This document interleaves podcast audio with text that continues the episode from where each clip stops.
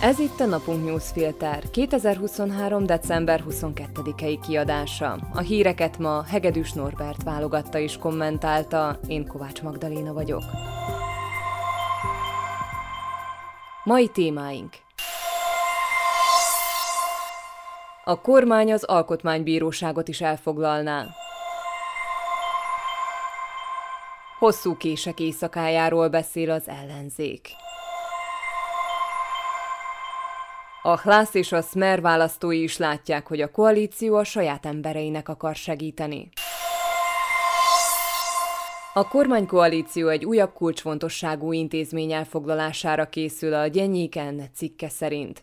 A Hlász ugyanis arról beszél, hogy már jövőre szeretnék megnövelni az alkotmánybírák számát, mivel az új bírákat ők jelölnék, míg ha az államfő nevezi is ki őket, ez felveti a kérdést, hogy egy ilyen manőver mennyire veszélyeztetni az alkotmánybíróság pártatlanságát. Robert Puci, a Hlász frakciójának vezetője szerint azért van szüksége az alkotmánybírák számának növelésére, mivel azok óriási terhelés alatt állnak. Ez éppenséggel igaz, csak hogy Peter Fiacsán, az Alkotmánybíróság elnöke szerint erre nem a bírák számának a növelése lenne a megoldás, hanem például az intézmény jogköreinek szűkítése.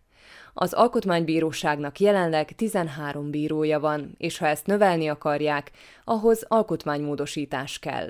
Egy ilyen javaslat támogatásához a parlamentben 90 képviselőre van szükség, míg a koalíciónak csak 79 képviselője van. Vagyis meg kellene szerezniük az ellenzék támogatását is, akik azonban egyelőre elutasítóan állnak az ötlethez.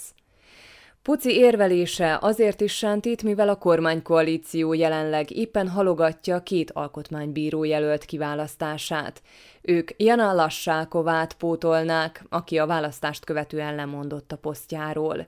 Ha Hlászt annyira zavarná az AB leterheltsége, nyilván minél gyorsabban előállnának a két jelöltel, hogy aztán Zuzana Csaputová államfő kinevezhesse az új bírót, aki folytathatja a munkát. Csak hogy a koalíció halogat, Feltehetően azért, mert abban bíznak, hogy Pellegrini nyeri az államfőválasztást, és így majd ő lesz a jövő nyáron, aki kiválasztja az új bírót. Ő nyilván nem fog akadékoskodni, ami Csaputová esetében előfordulhat. Ennek kapcsán felmerülhet, hogy a koalíció azért vár, hogy Pellegrini ezúttal Ficót nevezhesse ki alkotmánybírónak. Ficó ezzel 2019-ben már megpróbálkozott, de csúfos kudarcot vallott. A Smer elnöke ugyanezt a lehetőséget száfolta, mondván most nyerte meg a választásokat, és a célja a következő választások megnyerése.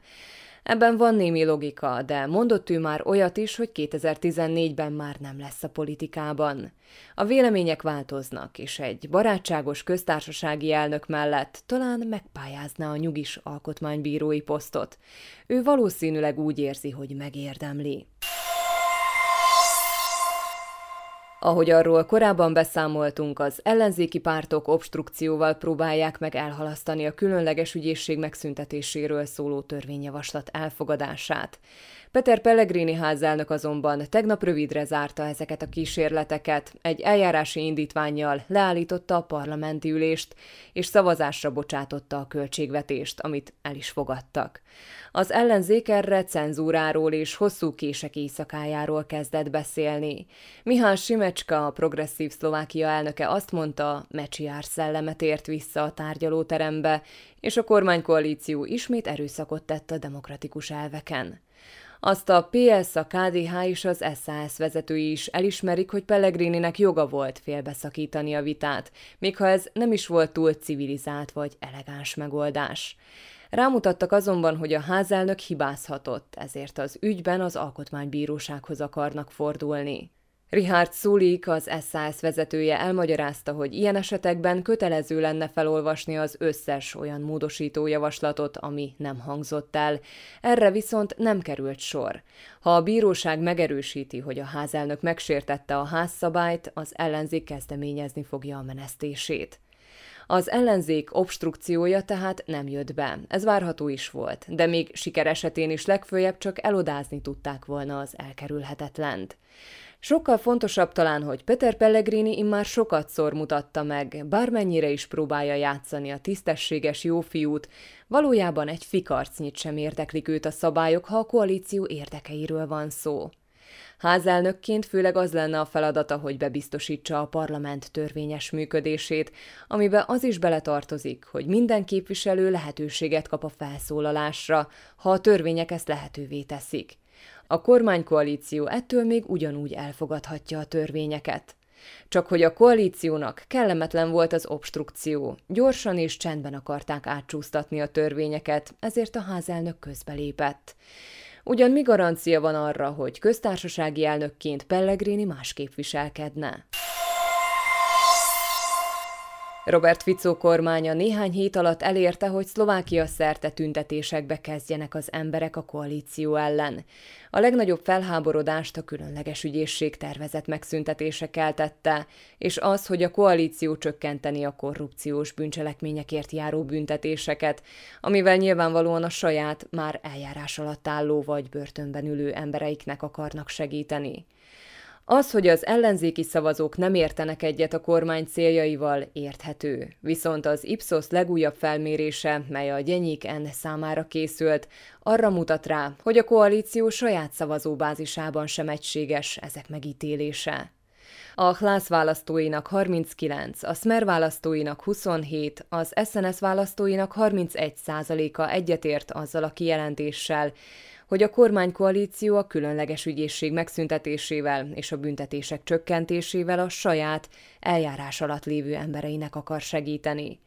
Ha a különleges ügyészség megszüntetését nézzük, azzal a Smer választóinak 64, az SNS választóinak pedig 61 százaléka ért egyet. A Hlász esetében ez a szám azonban már csak 45 százalék, vagyis az elektorátus kevesebb, mint fele. Azzal pedig, hogy a korrupcióért járó büntetéseket csökkenteni kellene, még kevesebben értenek egyet. A Smernél 38, a Hlásznál 36, az SNS-nél pedig 40 százalék.